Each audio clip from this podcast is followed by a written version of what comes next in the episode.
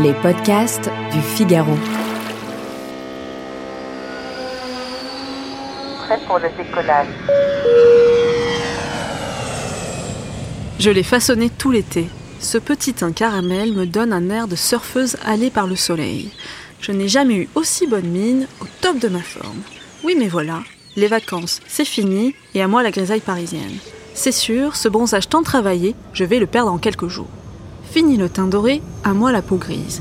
Mais comment faire pour conserver ce hâle estival?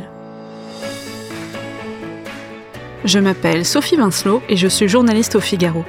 Vous écoutez Question Voyage, la chronique à glisser dans vos bagages pour que voyager reste une partie de plaisir.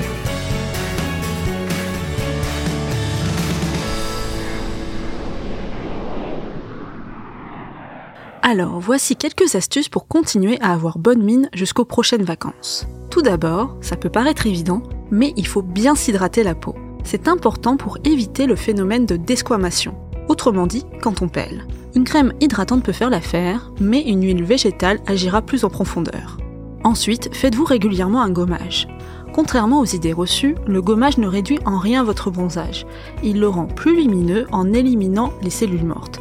La recommandation des experts, 1 à 2 gommages par semaine, soit avec un produit à grains, soit avec une brosse. Autre option, des soins prolongateurs de bronzage. Leurs composants agissent sur la mélanine. Objectif, maintenir le bronzage encore quelques semaines, ils font souvent office d'après-soleil. Vous pouvez aussi préparer votre peau avant de l'exposer. Pour ça, il y a des gélules bronzantes. On commence une cure un mois avant le départ, ça évite toute rougeur ou allergie. On continue d'en prendre pendant l'exposition au soleil pour stimuler la mélanine puis un mois après pour conserver le bronzage. Le succès n'est pas garanti, mais c'est une piste pour ceux qui voudraient à tout prix maximiser les effets du soleil. Enfin, une méthode plus naturelle, manger des carottes et des abricots. Ils donneront à la peau une teinte plus colorée grâce à la présence de carotène, ce pigment de couleur orange ou jaune. On vous l'a peut-être dit, manger des carottes donne des fesses roses, eh bien prenez-en de la graine. Pour conclure, un rappel, s'exposer au soleil quand on a la peau claire, ce n'est pas forcément une très bonne idée. Il faut bien se protéger et surtout pour les plus fragiles, bien préparer sa peau au soleil.